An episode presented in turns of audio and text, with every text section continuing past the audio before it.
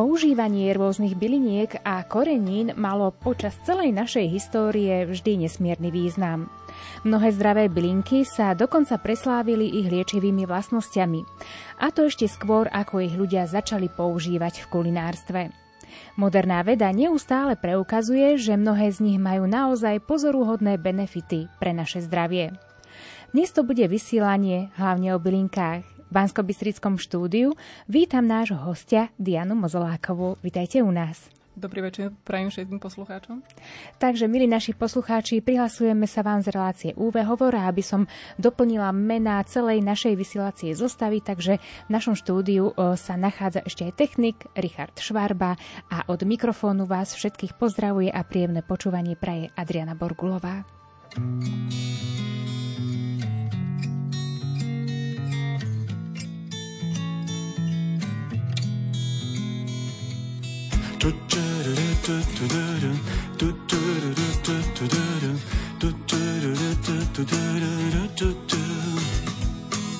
V zelenom lesa objatí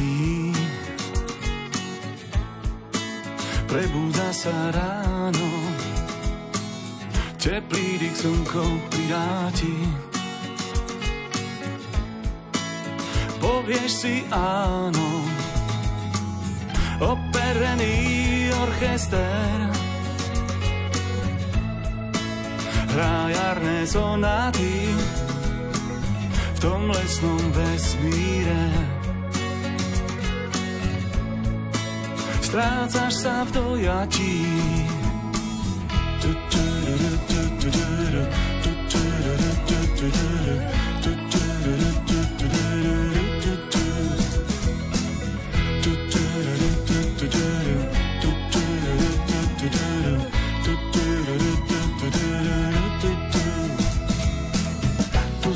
Klapka rosy, len malý kamienok, iba v lese chápeš, čo si, nie žiadnych spomienok.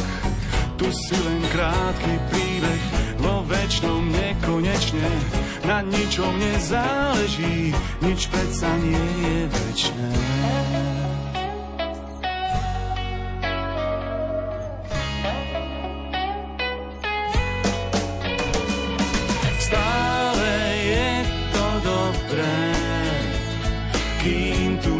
Stromy, každý kúsok neba má. Stále je to dobré, stále máme kam ísť, kde naplno sa dýchať dá. Stále je to dobré, kým tu máme stromy, ešte svietí zelená. Stále je to dobré, stále máme kam ísť, kde zmena život znamená.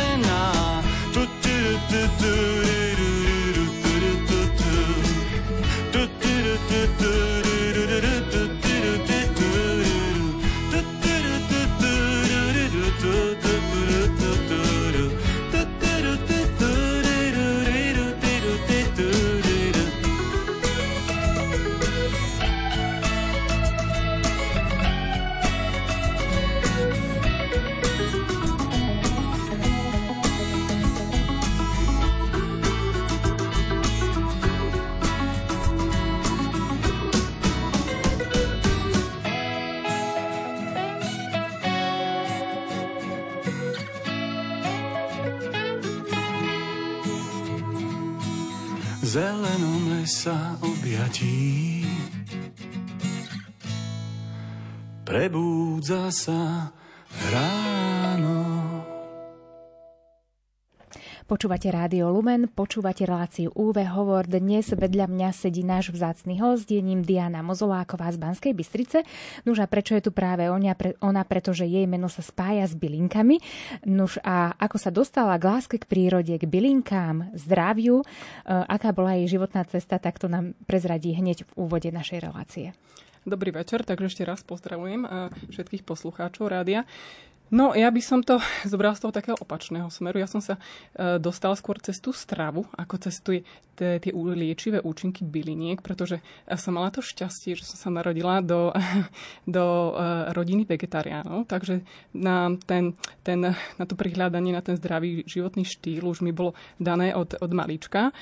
Tak, no a už ako moji rodičia ma tiež viedli k zbieraniu tých byliniek, či už stará mama, alebo aj mamina sme zbierali, čo práve rástlo, čo v sezóne, a používali sme to či už vo forme čajov, alebo dodnes si pamätám, ako na stará mama vyhnala na záhradu zbierať hlavičky púpav žltých otvorených, aby sme si robili púpavový med, aj keď už v tej dobe mi to moc nechutilo, už teraz viem prečo, lebo med je med a toto je skôr taký sírup sladký, ale bolo to ten základ toho používania tých byliniek aj v kuchyni. No a neskôr, ako život plynul, tak som zistila, že tie liečivé účinky bylín sú veľmi, veľmi osožné, majú veľký vplyv na to, ako vlastne ovplyvňujú aj ten zdravotný stav, a tým, že sme boli taká rodina, ktorá sa veľmi zameriava na ten zdravotný životný štýl, tak sme si ich začali používať aj na liečenie, či už vo forme tinktúr, mastí alebo rôznych octov, napríklad deťom na poštípance alebo tak. A s tými viacej informácií, ako prichádzali o tých poľnohospodárskych zeleninách, sme zistili, že tie nutričné hodnoty tých divokých byliniek, ktoré nám rastú priamo pod nohami, po ktorých stúpame, sú o mnoho vyššie ako to, čo sa bežne predáva v tých supermarketoch. Takže to bol iba krok k tomu ďalšiemu používaniu aj týchto divokých byliniek v kuchyni. Tak, a tým pádom sa nám eliminoval ten druhý krok, ktorým sme používali tie bylinky na to liečenie, lebo keď sme ich zaradili do stravy, tak už tie následné aj tie sezónne choroby, ako sú chrípky, nachladnutia, tak sme v podstate úplne eliminovali z nášho života, takže tie benefity sa prejavili prakticky ihneď. Takže to ma viedlo aj tak trošku, presvedčilo, že naozaj to má zmysel. Áno, tak môžeme povedať, že bylinky sprevádzajú váš život od malička? Áno, určite. Aj keď, a viete, to, čo nám deťom je dané od malička, v tom, čo vyrastáme, tak je pre nás prirodzené. Tak ja sa tiež snažím viesť svoje deti, aby sa nebali otrhnúť tú sedmokrásku a zjesť ju, lebo je to to, čo nám rastie v záhrade, a je to veľmi aj dobre pre ich zdravie a netreba sa toho báť. Áno, takže môžete nám teraz tak bližšie, konkrétnejšie popísať, okrem toho, že snažíte sa tie bylinky uplatňovať vo vašej rodine, čomu sa venujete tak vo všeobecnosti? Tak ja na svojom blogu vlastne mám takú vetu, že poradím, ako lásku k prírode jednoducho prepojiť s kuchyňou a obohatiť svoj jedálniček aj o jedinečné cenné látky, ale v praxi na svojich sociálnych sieťach sa snažím inšpirovať konkrétne ľudí, aby sa pozerali na tú prírodu aj inak ako len tú zelenú trávu, prípadne na nejakú bezvýznamnú burinu, s ktorou musia záhradkári bojovať a poctivo ju trhať medzi hriadkami. Pretože príroda nám ponúka celoročne množstvo výnimočných byliniek, ktoré môžeme krásne nahradiť od skorej jary do neskorej jesene. Tie klasické povedzme šaláty, ktoré sa predávajú na regáloch v tých supermarketoch, a tým neuveriteľne zvýšime tú nutričnú hodnotu svojho jedla. A na druhej strane je to aj tá sebestačnosť, že vieme, čo si môžeme v prírode nazbierať a nemusíme byť na 100% odkázaní na tie potravinové reťazce. Áno, takže poďme začať, alebo ako začať, ako zaradiť bylinky do našej kuchyne, do nášho jedálnička. Máte už určite za tie roky nejaké osvedčené tipy, tak skúste ich poradiť nám aj našim poslucháčom. Určite to je veľmi dobrá otázka, pretože veľa ľudí má ešte taký rešpekt trošku, že čo zbierať a bojím sa toho, ale pritom bylinky, či už iné plody z lesa tvorili odjakživa prírodzenú súčasť stravy našich predkov. Náš organizmus je na ne prirodzene zvyknutý, reaguje na ne veľmi dobre. Človek sa pokúšal uzdraviť, ja neviem, žutín kôry napríklad, alebo koreňov, listov, plodov, rastlín už tisícky rokov pred našim letopočtom. Už v egyptských starých papirusoch boli zmienky o používaní byliniek v strave. Takže, aby som sa vrátila k tej otázke, začať ako so všetkým novým, čo chceme prijať do nášho života, začať pomaly a dať tomu čas. Takže vybrať si napríklad jednu bylinku, ktorú na 100% vieme, že ju poznáme. Napríklad žihlava. Kto nepozná žihlavu, stačí sa dotknúť, vieme, áno, že sme ju spoznali. Alebo púpava, šliapeme po nej.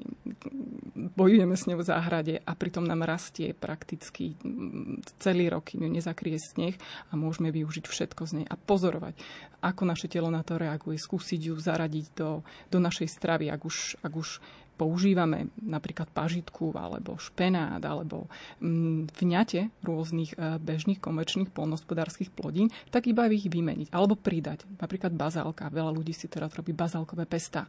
Super. Tak nahradiť polku tej bazálky napríklad tými lístkami pupavy. A hneď vieme, že sme nahradili niečím, čo možno, že fakt niekoľkonásobne prevyšuje množstvom tých vitamínov, minerálov, stopových látkov v tú bazálku. Tak, a samozrejme aj si to spraviť, tak by nám to chutilo. Ja mám tiež sama 2 deti a snažím sa im tie divoké bylinky, aj keď oni sú už zvyknuté, zaradiť do stravy tak, aby im aj pre nich to bolo či už vizuálne také príťažlivé, ale aj chuťovo použiť radšej napríklad sladšie nejaké verzie, pridať viacej ovocia. Tak, a práve toto aj zdieľam na tých sociálnych sieťach konkrétne, čo my doma používame. A je to taký odrazový mostík aj pre tých ľudí. Aha, že to nie je až také zložité, nie je to až také ťažké, len to treba proste chytiť a doniesť a zaradiť to do svojich jedál. Divoké bylinky, oni nemajú žiadne nároky na nejaké stravovacie smery. Či už ste čokoľvek tariani, to je môj obľúbený výraz, tak ich môžete proste zaradiť do vašej stravy.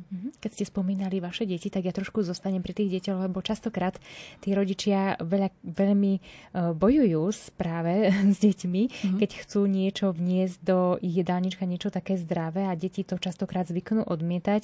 Niekedy je to, dá sa povedať, že taký boj. Ako sa vám podarilo, alebo ako vy ste presvedčili vaše deti, že áno, že toto je veľmi dobré, že aj to zároveň aj chutné. Ja som mala, teda moje deti mali tú obrovskú výhodu, že už v tom vyrástli. Bolo to pre nich prirodzené, že sme používali tieto divoké bylinky u nás doma. To, v čom deti vyrastajú, v akom prostredí, je pre nich normálne v odzovkách, je pre nich prirodzené a berú to ako súčasť svojho života. Ale na druhej strane, deti sú úžasne vnímavé a sú prirodzene prepojené na tú prírodu, na ten cyklus a ako aj my máme tiež od malička to sugerované, ideme po lúke, chytíme cez tibielko trávy, dáme si ho do úst, máme tú tendenciu niečo tam žuť, vždy si trhať a tak zobať. A keď tie deti zoberieme vonku do prírody a otrhneme napríklad tú sedmokrásku s nimi, alebo nejaké tie jedlé kvietky, alebo čo len púpavy vytrhám, alebo ďatelina. Napríklad my ako deti, neviem, či si vy pamätáte, sme vytrhávali tie okvetia, tých ďatelín a cucali sme ten sladký nektár. Áno, a toto sa dá robiť s mnohými inými bylinkami, ako je hluchávka, alebo rôzne tieto bylinky a toto deti milujú. A už im tým dávame ten signál, že aha, toto je niečo, čo si môžem otrhnúť a môžem to kľudne ochutnať a je to dobré. Moje deti už napríklad už si vedia aj ten žihlavový lis otrhnúť a použiť ho, lebo už vedia, ako ho majú chytiť, aby ich nepoprhlil a nemajú s tým najmenší problém, lebo videli mňa, videli môjho muža napríklad od malička, že sme si niečo otrhli. Samozrejme učíme ich, čo môžu, čo nemôžu, ale to ako so všetkým pri deťmi. Tiež vedia, že nemajú oblizovať prací prach alebo zjesť sedmokrásku alebo pozrieť sa cez cestu. Takže toto isté platí aj pri všetkých iných činnostiach, ktoré deti učíme a učia sa to úžasne rýchlo a majú to radi. Deti milujú to objavovanie týchto vecí v prírode. Áno, no a my budeme dnes spolu s vami objavovať taký ten tajomný, ale zdravý svet byliniek. Verím, milí poslucháči, že vás naša dnešná téma zaujala a ak by ste aj vy mali otázky na nášho dnešného hostia, tak môžete nám ich posielať do Banskobystrického štúdia. Sú vám k dispozícii naše SMS-kové čísla 0911 913 933 alebo 0908 677 665.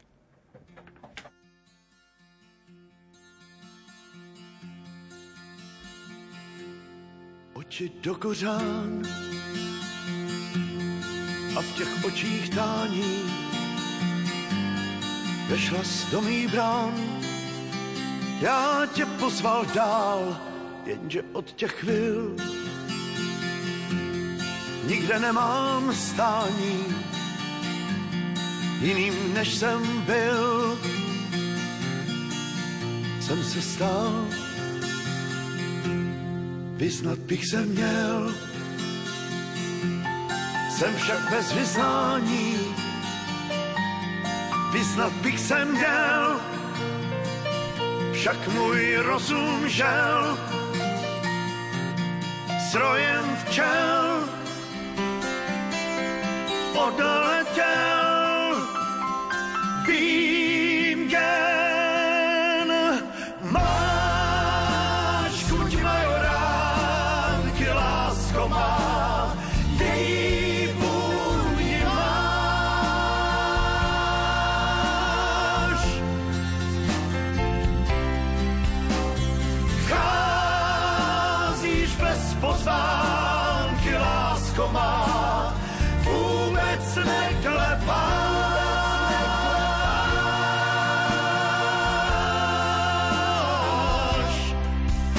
aniž vím,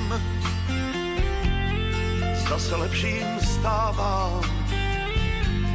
Běžím za něčím, bůhví čemu vstříc, něčeho mám víc. Něco oplakávám, nevím, jak to říct.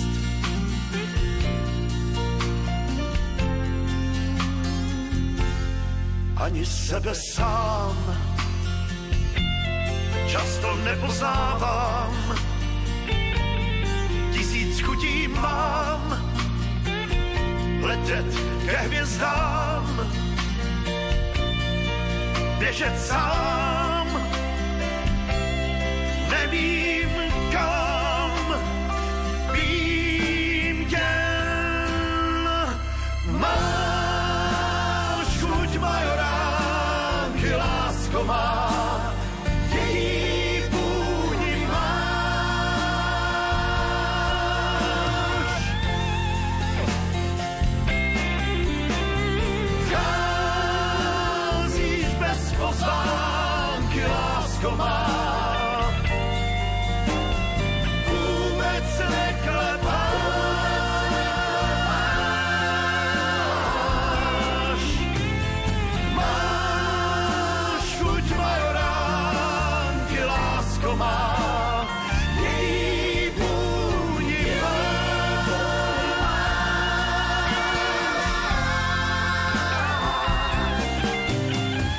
Cházíš bez pozvánky, lásko má, vůbec neklepáš.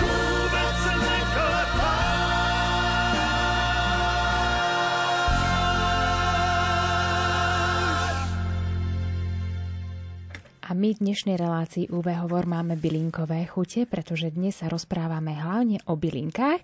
Rozprávame sa s naším hosťom, ktorým je Diana Mozoláková z Banskej Bystrice.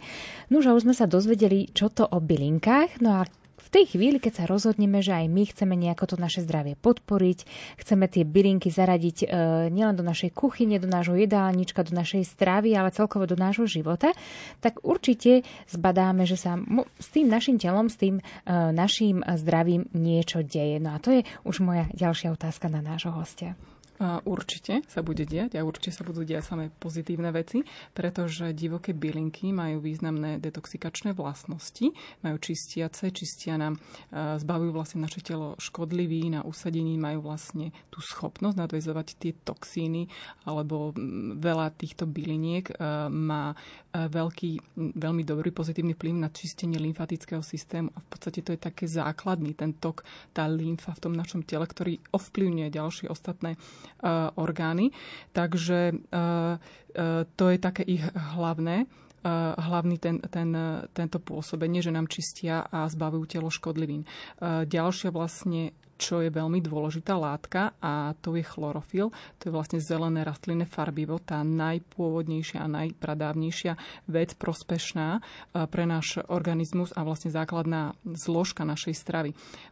Prakticky aj najnovšie výskumy analýzy, čo som teraz čítala, to je vlastne bola chemická analýza fotosyntézy, kde ľudské bunky, zistilo sa, že ľudské bunky vedia využívať fotosyntézu a tak ako rastliny, lebo vlastne fotosyntéza je premena toho slnečného žiarenia na energiu a vlastne to sa deje za prítomnosti chlorofilu v strave. Takže z toho vyplýva, že čím viac chlorofilu a zelených potravín v strave, tým viac vlastne aj energie budeme mať. Takže táto je zase ten ďalší efekt zaradenia divokých byliniek do stravy.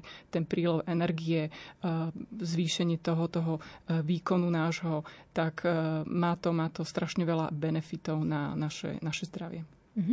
A čo sa stane? Napríklad vidíme to hneď, alebo možno niekto si povie, však ja som zmenil svoj životný štýl, ale necítim sa nejako zdravšie. Určite je to také asi veľmi individuálne.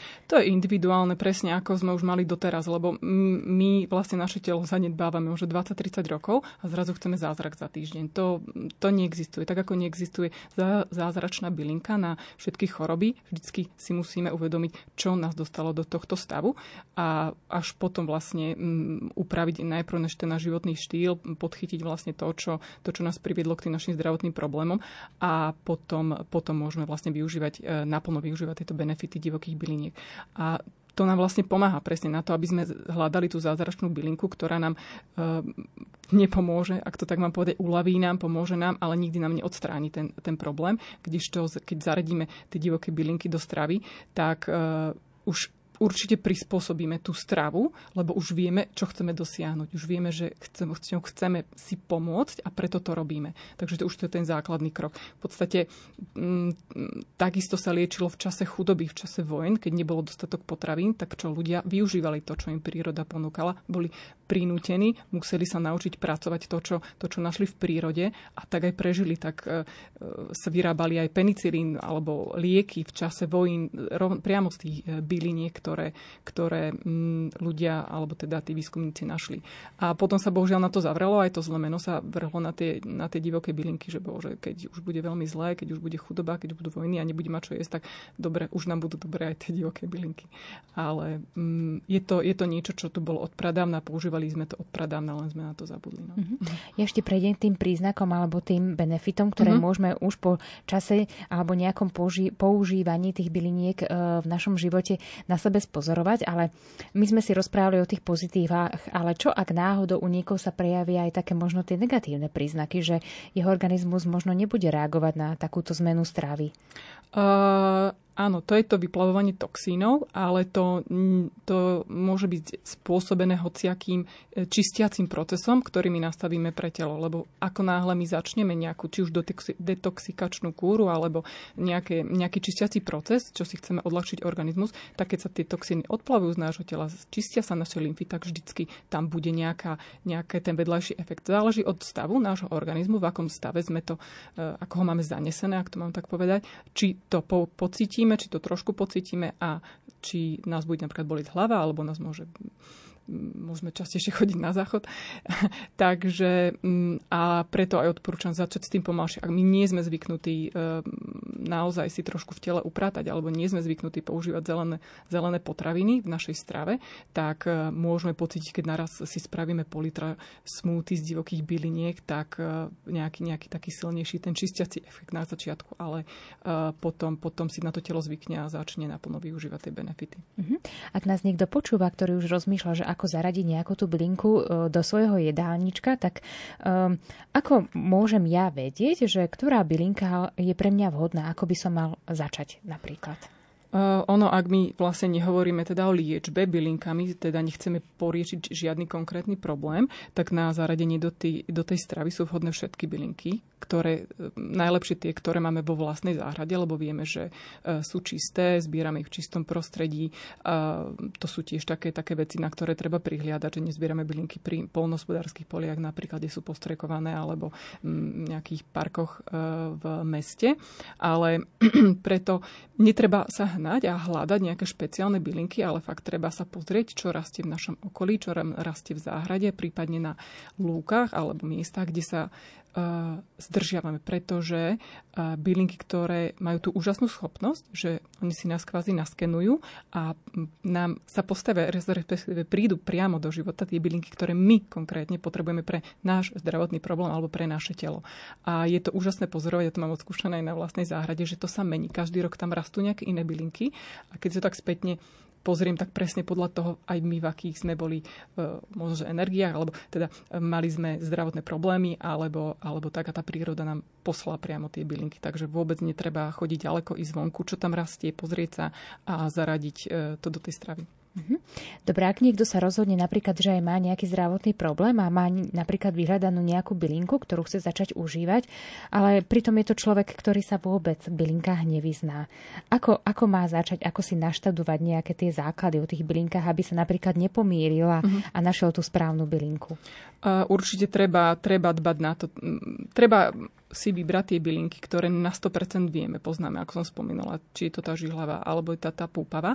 Ale ja tak odporúčam, že treba si vytvoriť taký vlastný trošku identifikačný protokol, že pozrieme sa, študujeme všetky, využijeme všetky tie svoje vnemy, sluch, hmat, chytíme si tú bylinku, pozrieme sa, ako má štruktúru listov, treba si ju aj odfotiť. A my už v dnešnej dobe týchto smartfónov je veľká pomocka. Sú tam rôzne aplikácie, napríklad PlantNet, aplikácia zadarmo, ktorá nám aj identifikuje tú bylinku, iba stačí ju odfotiť. Toto je tiež veľmi veľká pomocka. Ale vždycky ja dbám na to, aby sme si ju aj doniesli domov a overili si to z viacerých zdrojov, že naozaj je to tá bylinka. Ale vôbec nejde o to teraz nájsť 10. Stačí si 1-2 vybrať a s tými pracovať a zaradiť a počúvať to naše telo, čo nám hovorí. Áno. A niekedy ani nemusíme prejsť horami a dolinami, ale presne. Naozaj tie bylinky, ktoré sú veľmi zdravé, nájdeme aj v našej blízkosti a častokrát ich považujeme možno za nie bylinky, ale považujeme ich za niečo zbytočné, čo sa nachádza v našej blízkosti alebo napríklad v našom trávniku. Teraz konkrétne mám na mysli takú obyčajnú púpavu. No a práve tejto púpave sa budeme venovať v našom ďalšom vstupe.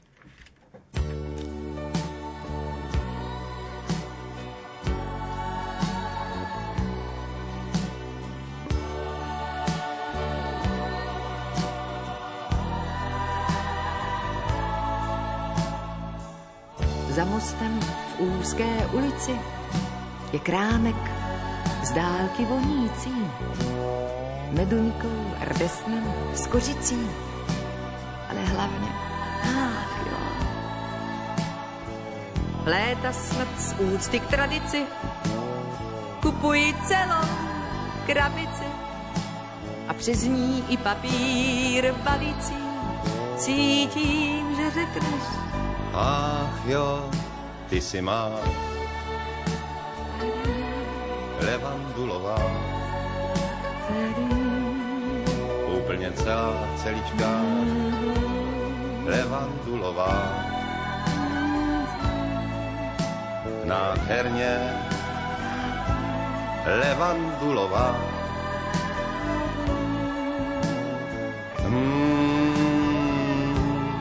Levandulová.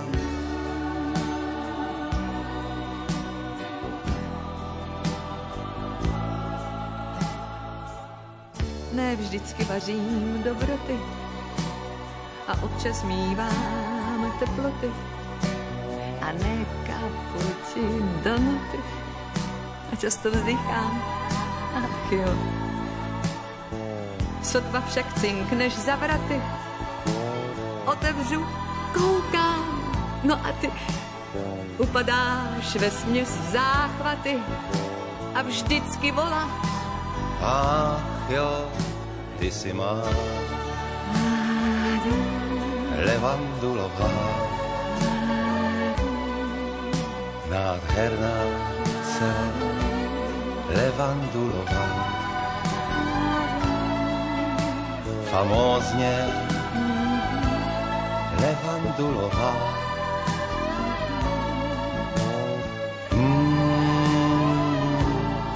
Levandulová.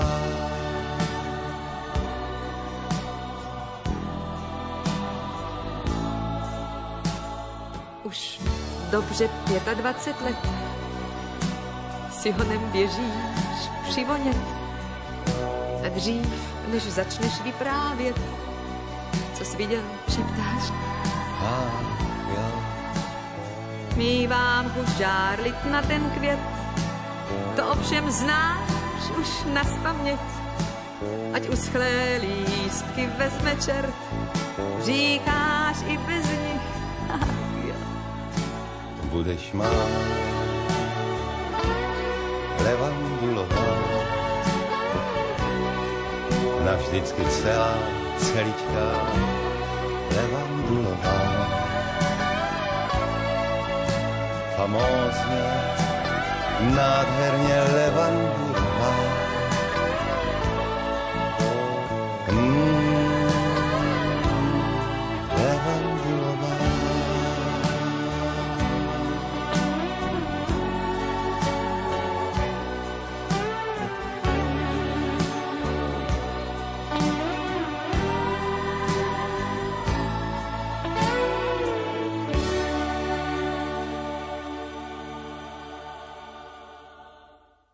Počúvate Rádio Lumen, reláciu UV Hovor. Počúvate reláciu, ktorá je venovaná, práve to dnešné vysielanie je venované bylinkám.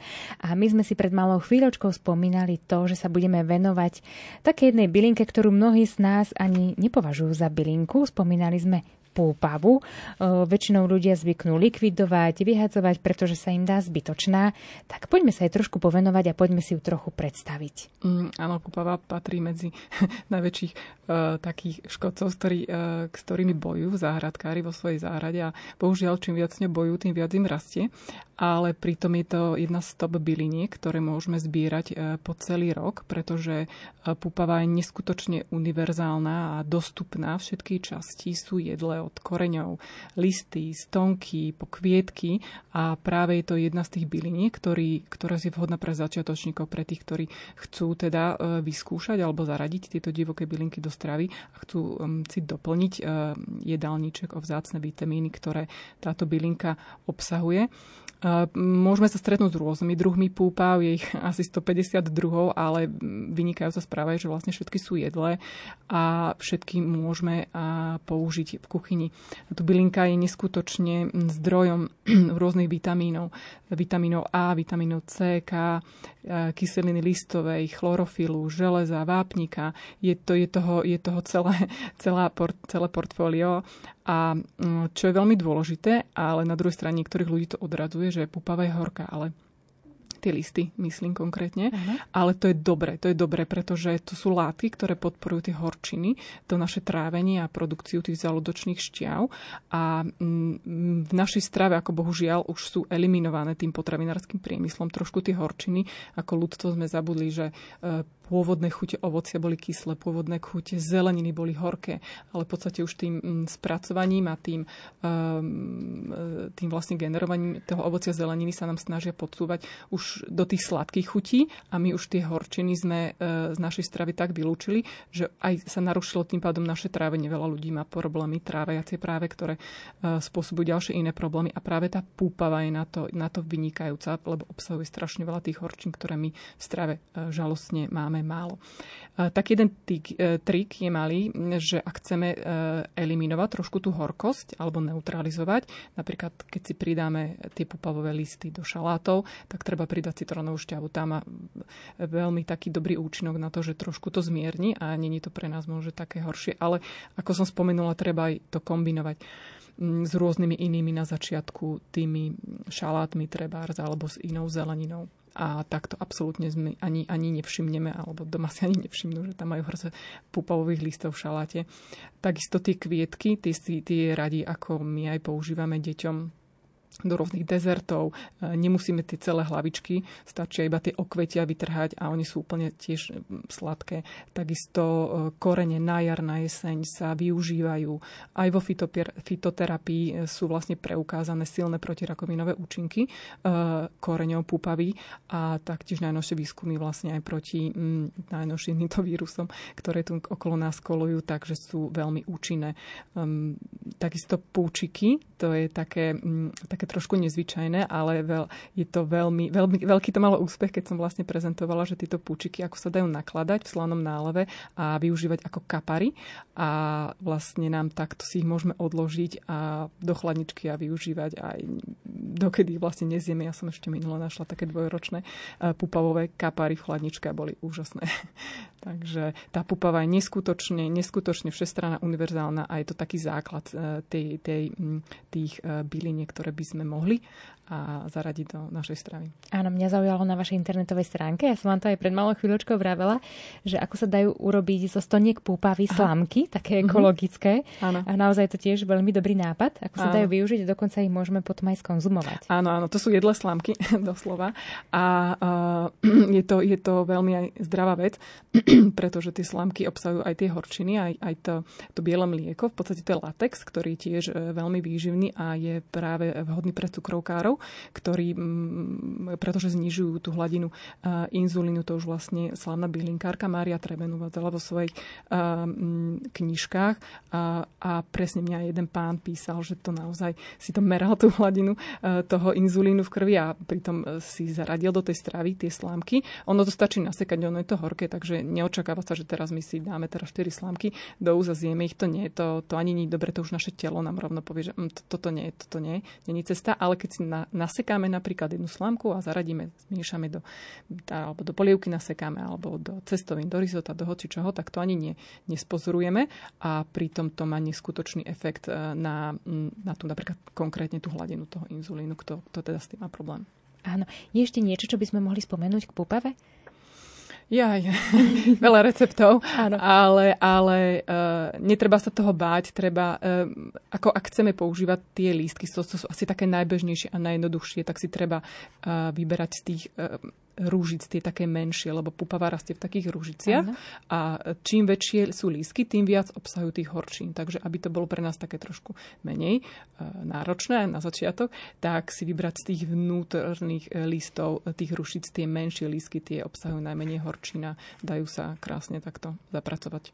Ja prejdem k ďalšej otázke. Vy ste už niekoľkokrát v našej dnešnej relácii použila taký výraz, že bylinkové smoothie, tak určite to zaujalo aj našich poslucháčov, ktorí toto zachytili z vašich úst, takže skúste nám to viacej popísať, pretože my poznáme takéto klasické smoothie, ktoré je väčšinou takéto sladké, väčšinou ovocné alebo zeleninové, ale bylinkové smoothie, tak povedzte nám niečo viac.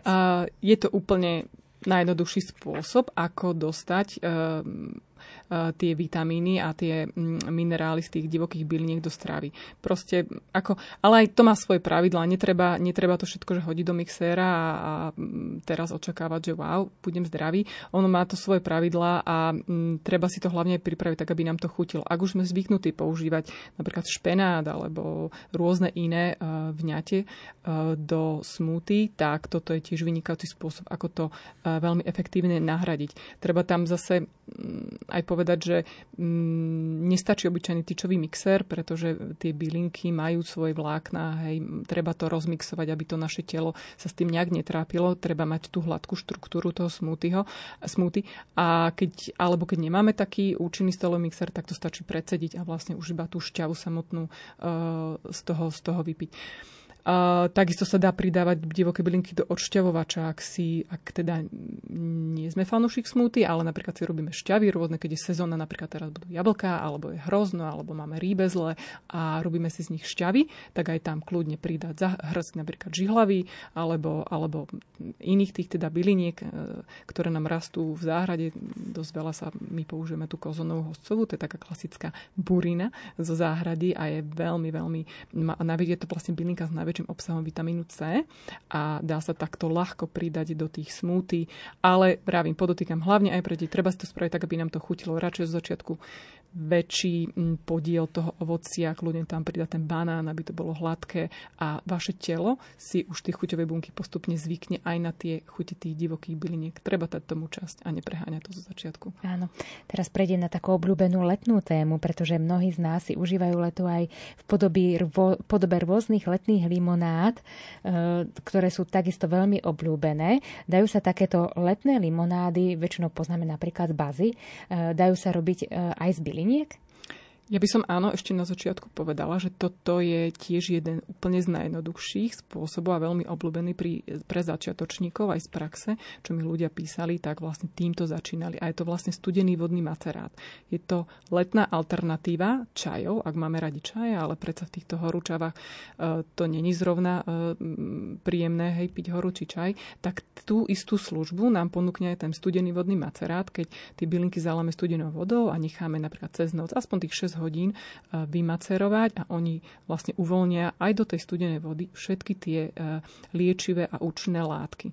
A takisto tento vodný macerát má úžasnú výhodu, že ak tá bylinka obsahuje nejaké horčiny, napríklad rebríček, hej, teraz tiež rastie, kvitne, robíme z toho čaj, tak tie horčiny sa v tej studenej vode neuvoľnia. A ak by sme to chceli posunúť ešte na tú vyššiu úroveň a obohatiť, tak ako ste spomenula, vlastne tie bazové limonády, tak netreba sa obmedziť iba na bázu. Presne toto všetko, čo robíme s tou bázou, sa dá robiť aj s divokými bylinkami, kvietkami. Napríklad aj s lípou. Napríklad bola teraz lípa, to je vlastne najobľúbenejšia. Tá fermentovaná limonáda mojich detí, to je úžasná vec. No. Áno. Vy ste mi ešte spomínala, že my stále spomíname iba tie bylinky, ale my sme to tak nazvali takým súhrnným názvom, ale bylinky my môžeme použiť, alebo tieto divoké bylinky, vy tam zaraďujete napríklad aj listy, alebo ešte aj nejaké iné také tie produkty z prírody. Áno, je to všetko, čo nám príroda ponúka. A to je vlastne aj také doplnenie k tej predchádzajúcej otázke, že čím začať, tak práve to, čo nám v tejto sezóne, v tomto čase tá príroda ponúka, má najväčší účinok. Čo práve kvitne, čo práve dozrieva, a to sú presne aj divoké plody, ako je napríklad hloch alebo šípky, sú tam trnky, kalina.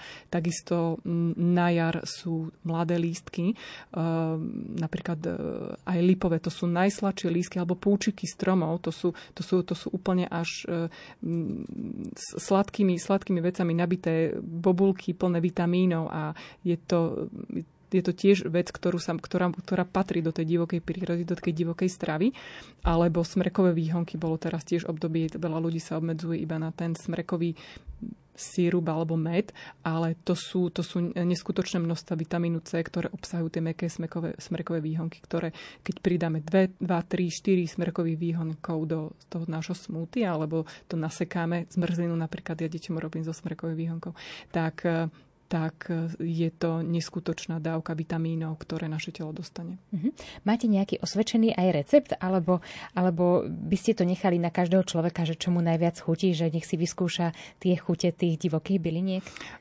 Presne toto sa mi páči na tých divokých bylinkách, že ako takto ja inšpirujem, áno, ľudí, ktorí to, čo my používame, to, čo naozaj zdieľam, to, čo reálne my jeme, to, čo reálne my používame, ale vždycky hovorím, berte to ako východiskový bod, ako inšpiráciu pre vaše vlastné čarovanie v kuchyni. Nepotrebujete žiadne špeciálne recepty na to, aby ste zaradili divoké bylinky do vašej stravy. Stačí vlastne, ako jednoducho mám polievku, tak si tam nasekám trošku tých divokých byliniek. Robím risotto, cestoviny alebo ráno praženicu, tak si tam nasekám trošku tých divokých byliniek a viem, že som dodal tomu telu niečo výnimočné, niečo z prírody a obohatil tú stravu o vitamíny. Tak určite ja som aj napísala e-book, kde vlastne inšpirujem ľudí, dám im tam konkrétne návody, ale je to už na nich, ako čom sa nájdu, kde im to najviac vyhovuje. Áno. No ako my sme zaradili do vysielania Rádia Lumen túto reláciu o bylinkách, tak teraz zaradíme pesničku po našom slove, aby sme si na čas vydýchli, ale opäť sa vám po krátkych minútach prihovoríme.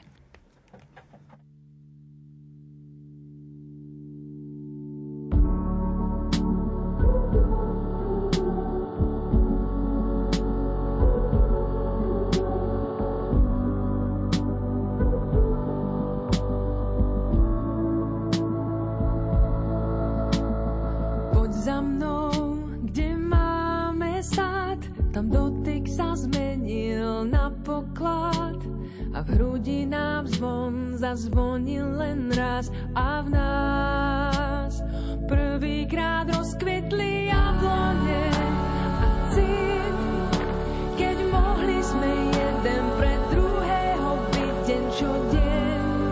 Nový kvet nám zachránil bosk a padal sneh.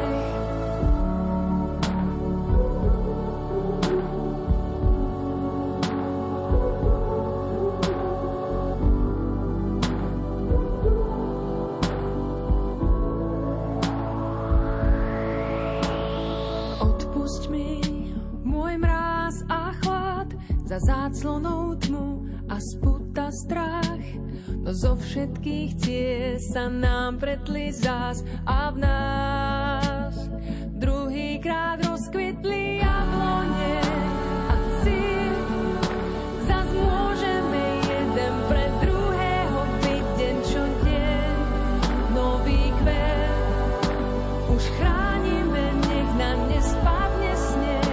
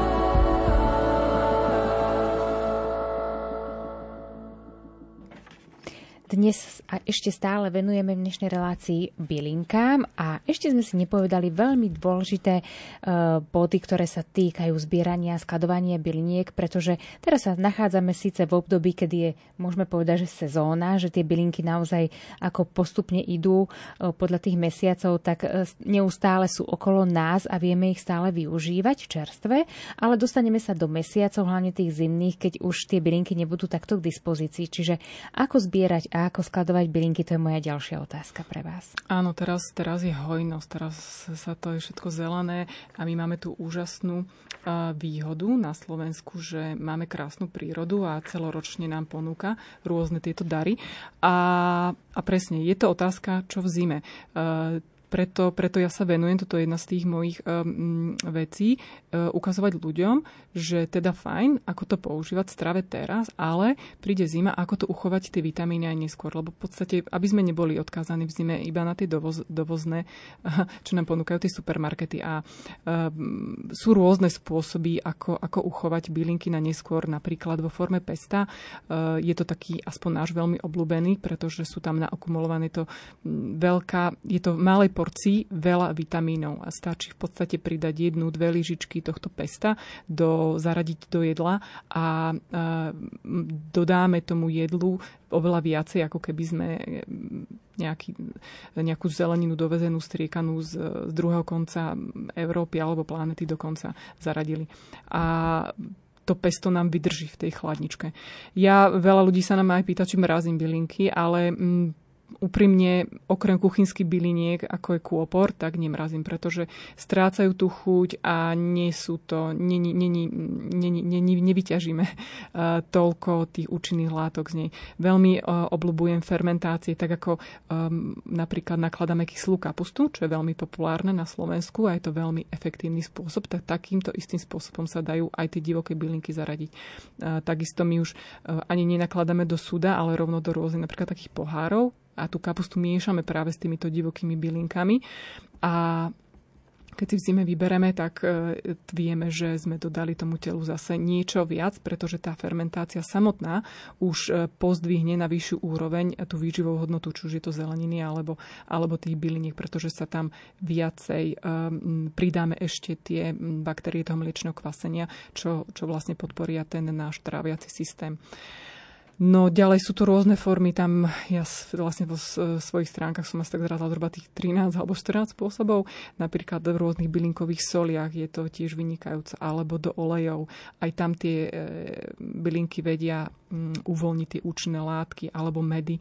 Minulo som to tak rátala, mám asi doma 15 druhov bylinkových medov a je to úžasná vec pre deti a je to aj forma liečenia, keď vlastne chceme poriešiť nejaký zdravotný problém a takisto je to aj ako sladidlo bylinkové vynikajúce prírodné. Uh-huh. My sme tu aj pred malou chvíľočkou rozprávali o tom, že predtým, ako ich teda nejako uskladníme, že či je vhodné tie bylinky nejako upraviť, myslím teda nejako zbaviť sa napríklad nejakého povrchu, alebo či ich umývať, nečistvot, či ich umývať, neumývať, čo by ste vy poradili? Toto je tiež taká veľká téma, alebo časté otázky, ktoré sa ma ľudia pýtajú a moja odpoveď je na to jednoznačne, ak sme si istí, že to zbierame v čistom prostredí, tak ja odporúčam neumývať, pretože aj tie bylinky majú na sebe takú ochrannú vrstvu baktérií, ktorým sa aj oni chránia a tie baktérie sú veľmi ako výživné, sú dobre aj pre naše trávenie, takže ak či zbierame v tom čistom prostredí, máme tú istotu, že tie bylinky nie sú nejaké postriekané znečistené, tak ich neumývať. Ja napríklad umývam bylinky iba napríklad po daždi, keď sú od blata, tak ich akože jemne opláchnem preca. Ale toto majú aj trošku výhodu, lebo všeobecne pravidlo platí. Ak chceme zbierať bylinky na sušenie, na čaj, tak by napríklad nemali by po daždi minimálne tých 12 až 24 hodín po daždi by sa mali zbierať bylinky za slnečného dňa, keď sú rozkvitnuté a všetky tieto pravidlá na najlepšie teda na najlepší účinok byliniek, ale keď ich chceme zaradiť do stravy, tak v podstate je to super, že aj keď prší, tak si môžeme otrhnúť a môžeme to iba trošku opláchnuť, keď sú teda od blata. Ale ja ich určite neumývam, lebo radšej ich zbieram v tom čistom prostredí. Ale zase, ak by niekto, malo by to byť pre neho obmedzenie, tak alebo pre svoj dobrý pocit, tak radšej si ich umie a zaradiť do stravy, ako keby ich vôbec nemal. Mhm. Dobre. Ako je to so sušením? Sú nejaké také osvedčené rady alebo niečo, na čo by sme si mali dávať taký väčší pozor? A určite tak bylinky sa zaprvé nesúšia na priamom slnku, aby sa nespálili a malo by to byť v takom dobre vetranom prostredí, kde prúdi trošku ten vzduch a potom a hlavne by sa nemali presušiť, lebo veľakrát sa stane, že dáme to sušiť niekde na povalu a zistíme o mesiac, že máme tam bylinky a už je tam aj ten prach, jedno s druhým sú tam aj nejaké chrobáčiky sa nasťahujú. Mne sa tak raz stalo, že som lípu zabudla a mohla som ju v zime vyhodiť, pretože už si tam našli domov aj iní obyvateľia nášho domu. A na to netreba zabudnúť a dobre uskladniť potom buď sklenených alebo papierových vreckách. No. A takisto prihliadať na to, čím je tenšia tá bylinka, či sú to lístky, tak fakt tie sú vysušené behom takedy aj pár hodín alebo pár dní, kdežto čím je hrubšie stonky alebo nebude aj korenie, tak tie potrebujú určite dlhší čas na vysušenie. Mali by sme takto uskladnené bylinky skonzumovať do tej najbližšej sezóny alebo dajú sa aj nejako dlhodobo skladovať? Ono hovorí, múdre knižky hovoria ten jeden rok, ale potom, ak ich dobre uskladníme, napríklad jeden bylinkár, čo som s ním aj vlastne skonzultovala toto, tak on to robil formou, že to natlačil do pohára skleneného fakt, že bez prístupu toho vzduchu a takto vlastne bylinky boli uchované aj niekoľko rokov. A stále boli pekné a mali svoju farbu.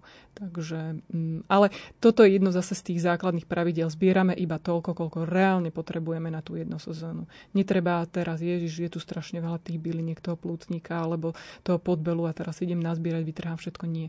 Treba fakt, koľko reálne spotrebujem a nazbierať si iba to, koľko budem potrebovať a ostatné nechať aj pre ostatných alebo na ďalší rok.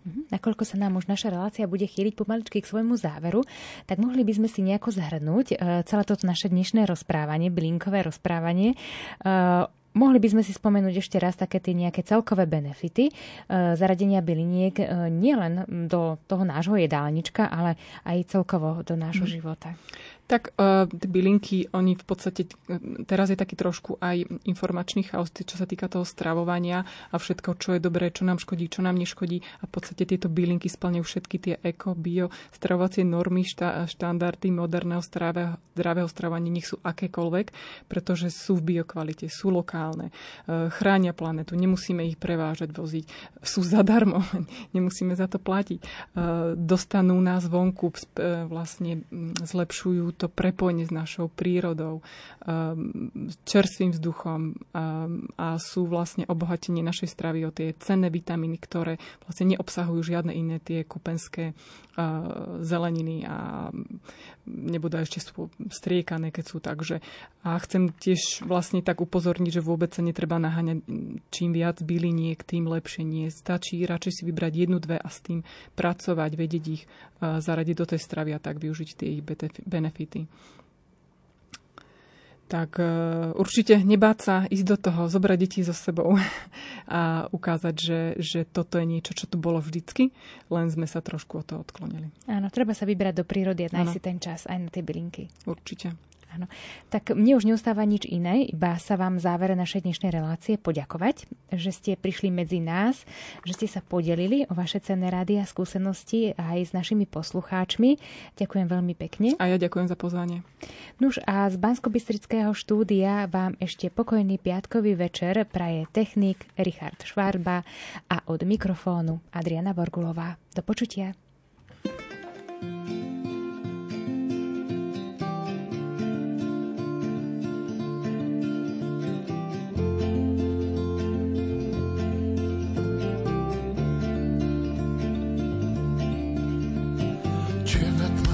Svetlo a ticho sa s lukom stretlo,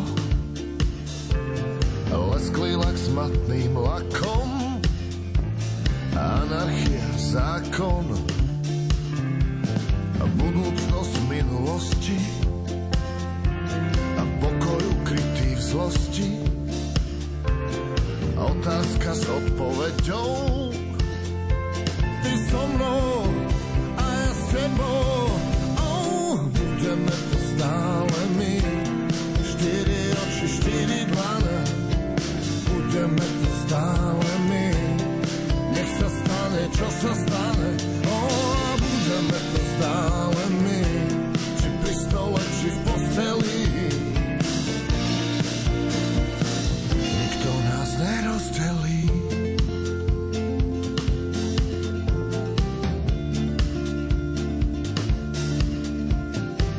Rozliaty v priestore a horúca púšťa more, v piesoch sa mení skala a vriaca voda na ľad. Január v strede júla a ovce sa kvokom túlia a kľukatá cesta s rovnou. Ja s tebou, ty so mnou, budeme to stále my, 4 oči, 4 dlane, budeme to stále my, nech sa stane, čo sa stane, budeme to stále my, či pri stole, či v posteli. Nikto nás nerozdelí, budeme to stále my.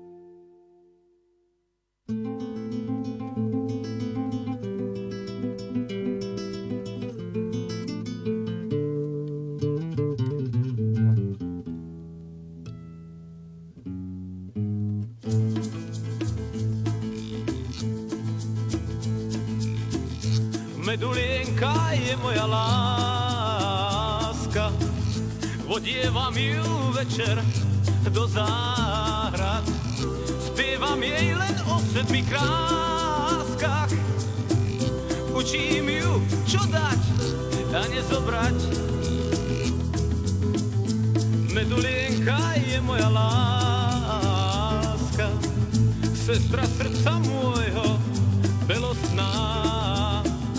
Spievam jej sedmi krátkach, pod vankúši dávam hviezd plný snár.